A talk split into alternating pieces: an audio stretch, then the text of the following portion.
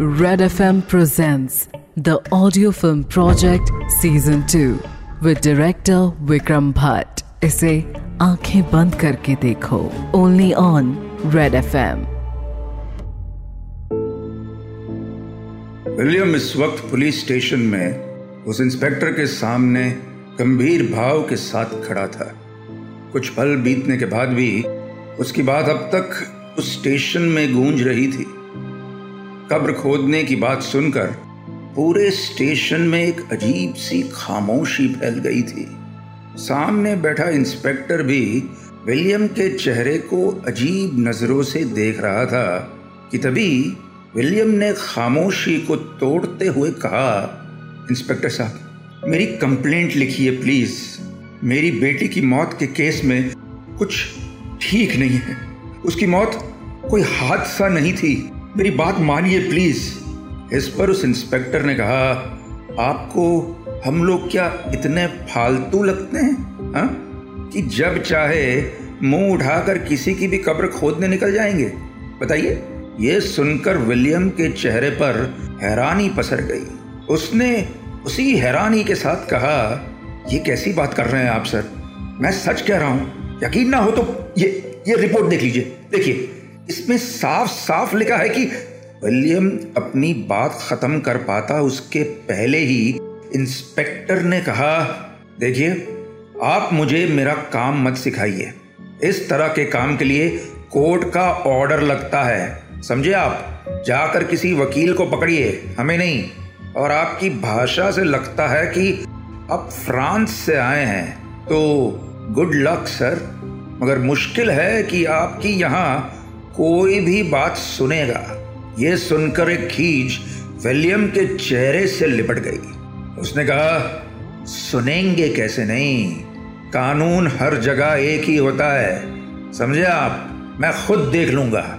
इतना बोलकर विलियम वहाँ से उल्टे पैर लौट गया। नाउमीदी हर मोड़ पर विलियम का इंतज़ार कर रही थी और ये बात उसे अब तक पता नहीं थी। करीब दो घंटे बाद विलियम एक एडवोकेट के सामने बैठा था। एडवोकेट जॉन, जिसकी उम्र कुछ 28 साल की ही थी। अब तक का सारा मामला उसे सुना देने के बाद विलियम ने कहा, अब आप ही हैं जो मेरी मदद कर सकते हैं। देखिए, मैं मैं पैसे भी देने को तैयार हूँ, मगर मेरी बेटी को न्याय मिलना चाहिए, सर। जस्टिस मिलना चाहिए। ये सुनकर और रिपोर्ट पढ़ लेने के बाद एडवोकेट जॉन कुछ देर के लिए खामोश ही रहा। विलियम बेसब्री से उसके जवाब का इंतज़ार कर रहा था। तब उसने कहा, ठीक है, मगर आपके केस में उतना दम नहीं है। We don't have much proof here doctor की बात भी कोर्ट मान सकता है, इसलिए ये सुनकर एक बार फिर विलियम का चेहरा निराशा से झुक गया कि तभी एडवोकेट जॉन ने सहज सी आवाज़ में कहा, मगर शुरू करने में क्या हर्ज है है ना? जब तक होगा तब तक लड़ेंगे। ऐसा ज़रूरी तो नहीं कि प्रूफ नहीं है तो आगे चलकर ढूंढा भी नहीं जा सकता। ये सुनकर विलियम के चेहरे पर एक बेबस सी मुस्कान आ गई। जब से वो जर्मनी आया था, तब से ये पहली बार ही थी जब उसे कोई अच्छी खबर सुनने को मिली थी। एडवोकेट जॉन ने बात आगे बढ़ाते हुए कहा, मैं आज ही सारी डिटेल्स लेकर केस बनाना शुरू कर देता हूँ। बस, एक बार कोर्ट हमें समैंथा की कब्र को खोलने की परमिशन दे दे, उसके बाद पुलिस इन्वेस्टिगेशन को शुरू होने से कोई नहीं रोक सकता। ये सुनकर विलियम के चेहरे पर आशा की ठंडी राहत थी। वहाँ से उठा और बाहर निकल आया। वो बाहर ही आया था कि अपने सामने कुछ देखकर उसके कदम वहीं थम गए। सामने रोड के उस पार सूजन खड़ी थी। विलियम अपने कदम आगे बढ़ा ही पाता कि तभी सूजन की नज़र ऊपर एडवोकेट जॉन के ऑफ़िस के बोर्ड पर पड़ी। उसे देखकर उसने खींचते हुए अपना मुँह फेरा और आगे बढ़ गई। विलियम जानता था कि इस रास्ते पर वो अकेला ही चल पड़ा था। अब ये जिद थी, जुनून था या अहंकार था, ये बताना मुश्किल था इस वक्त।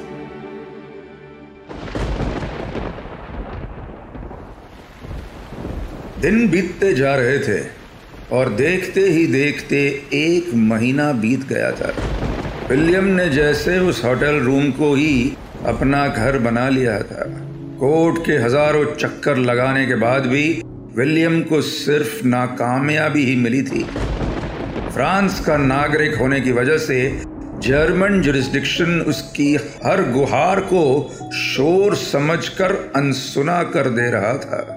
कोर्ट के चक्कर लगाते लगाते एक साल बीत चुका था।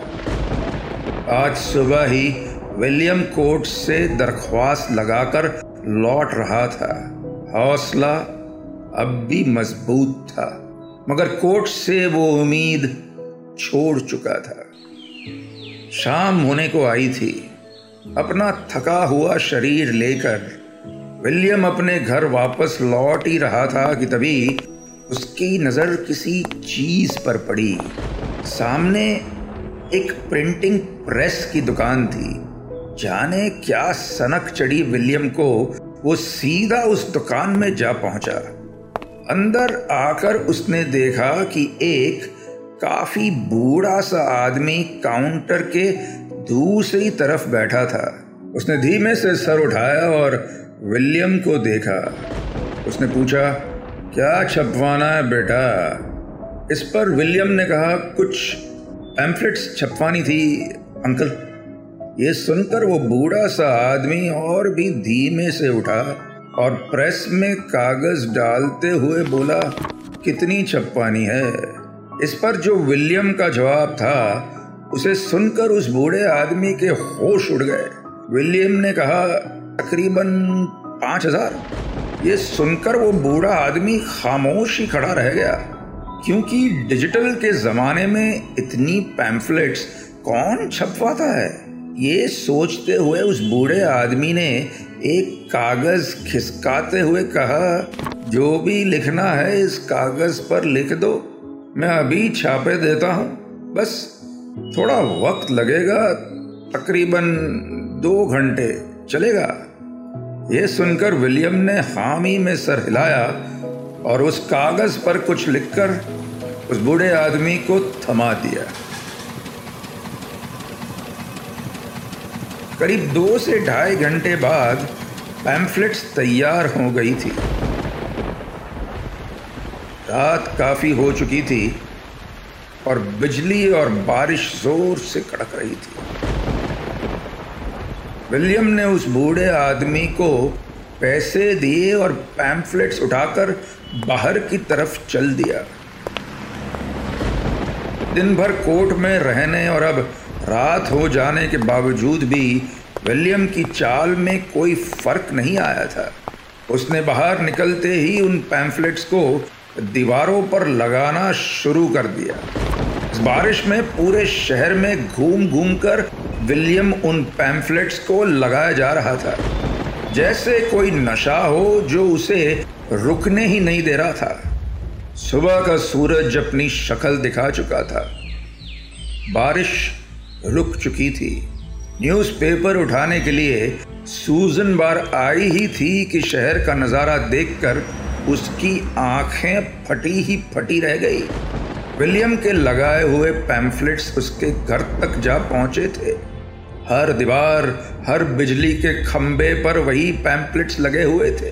धीमे कदमों से जाकर सूजन ने देखा तो सबसे पहले नज़र उसकी पड़ी पैम्फलेट्स पर लगे फ़ोटो पर, जो किसी और का नहीं, बल्कि उसकी बेटी समंथा का ही था। ये देखकर एक पल को तो सूजन को अपनी आँखों पर भरोसा ही नहीं हुआ, क्योंकि उस पैम्पलेट पर लिखा था, जस्टिस फॉर समंथा। ये पढ़कर सूजन की आँखों में नमी और मन में गुस्सा उतर आया। सूजन ने आगे पढ़ा और देखा कि वहाँ लिखा था, मेरी बेटी की कुछ महीने पहले ही मौत हुई थी, मगर मेडिकल स्टाफ कुछ छुपा रहा था, क्योंकि वो मौत हादसा नहीं थी।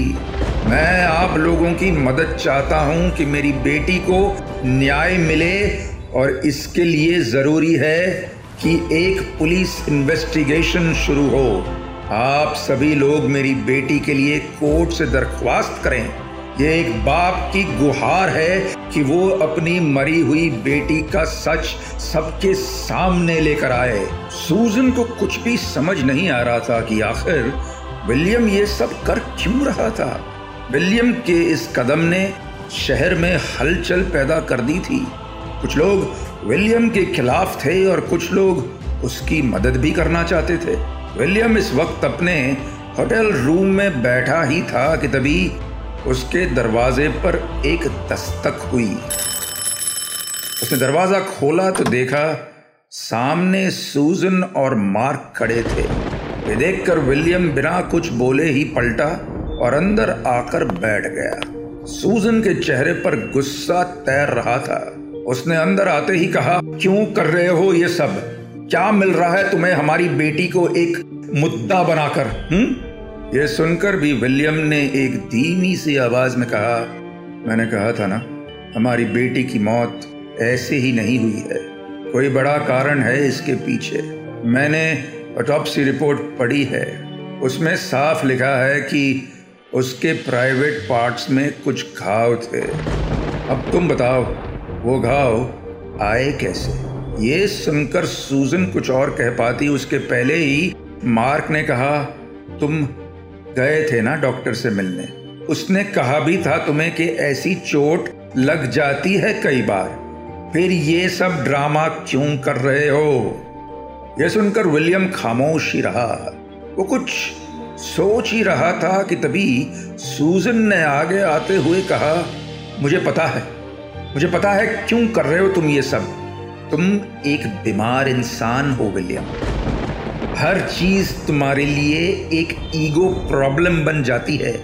तुम्हें लगता है कि तुम्हें कोई गलत ठहरा ही नहीं सकता। और इसी वजह से तुमने पहले ही मेरी लाइफ खराब कर दी और अब हमारी मरी हुई बेटी के पीछे लग गए हो। शर्म आनी चाहिए तुम्हें। यह सुनकर विलियम से सहा नहीं गया। वो उठा और दरवाजे की तरफ़ इशारा करते हुए बोला, मुझे तुम्हारी कोई बात नहीं सुननी। अगर तुम्हें ये केस समझ नहीं आ रहा है तो कोई बात नहीं। मुझे किसी की ज़रूरत नहीं। इतना बोलना हुआ ही था कि तभी सूजन ने कमरे से बाहर निकलते हुए कहा तो फिर ठीक है। मुझे पता था कि तुम अपनी फितरत को बदलने वाले नहीं हो। तो अब तुम मेरी भी एक बात सुन लो। अगर तुमने ये सब करना बंद नहीं किया तो केस मैं तुम पर करूँगी। हमारे सेंटिमेंट्स को हर्ट करने के लिए। और फिर तुम्हें ये शहर छोड़कर जाना ही होगा, विलियम। तो बस इंतज़ार करो इसका। इतना बोलकर सूजन और मार्क वहाँ से चले गए। और पीछे रह गया था विलियम, जो कि अब भी अपने चेहरे पर वही जिद लेकर खड़ा था। मगर आने वाले खतरे का खौफ उसे हल्का हल्का महसूस होने लगा था। दिन बीतते जा रहे थे, मगर विलियम हर रोज जाकर पैम्फलेट्स शहर में बांटे ही जा रहा था। ऐसी ही एक रात जब विलियम अपने होटल रूम में वापस लौटा ही था। उसने दरवाज़ा खोला और अंदर आया ही था कि तभी उसकी नज़र किसी चीज़ पर पड़ी। ये एक पीले रंग का लिफाफा था जो किसी ने दरवाजे के नीचे से कमरे के अंदर खिसका दिया था। विलियम को कुछ समझ ही नहीं आया। उसने लिफाफा उठाया और खोलकर देखा ही था कि उसके माथे पर पसीना आ गया। जिस बात का डर था, उसने आज दस्तक दे ही दी थी।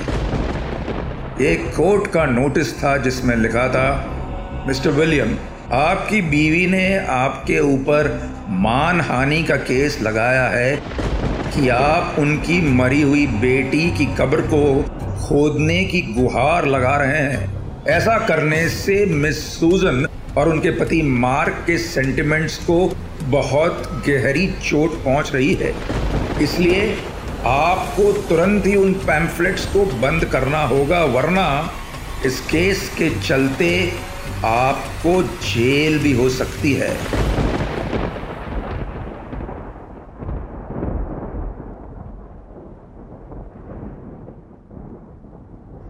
आगे क्या होगा? जानने के लिए tune in to the audio film project season two with director Vikram Bhatt इसे सुनिए Red F M India and सारे लीडिंग पॉडकास्ट एप्स पर। रेड एफ़ एम बजाते रहो।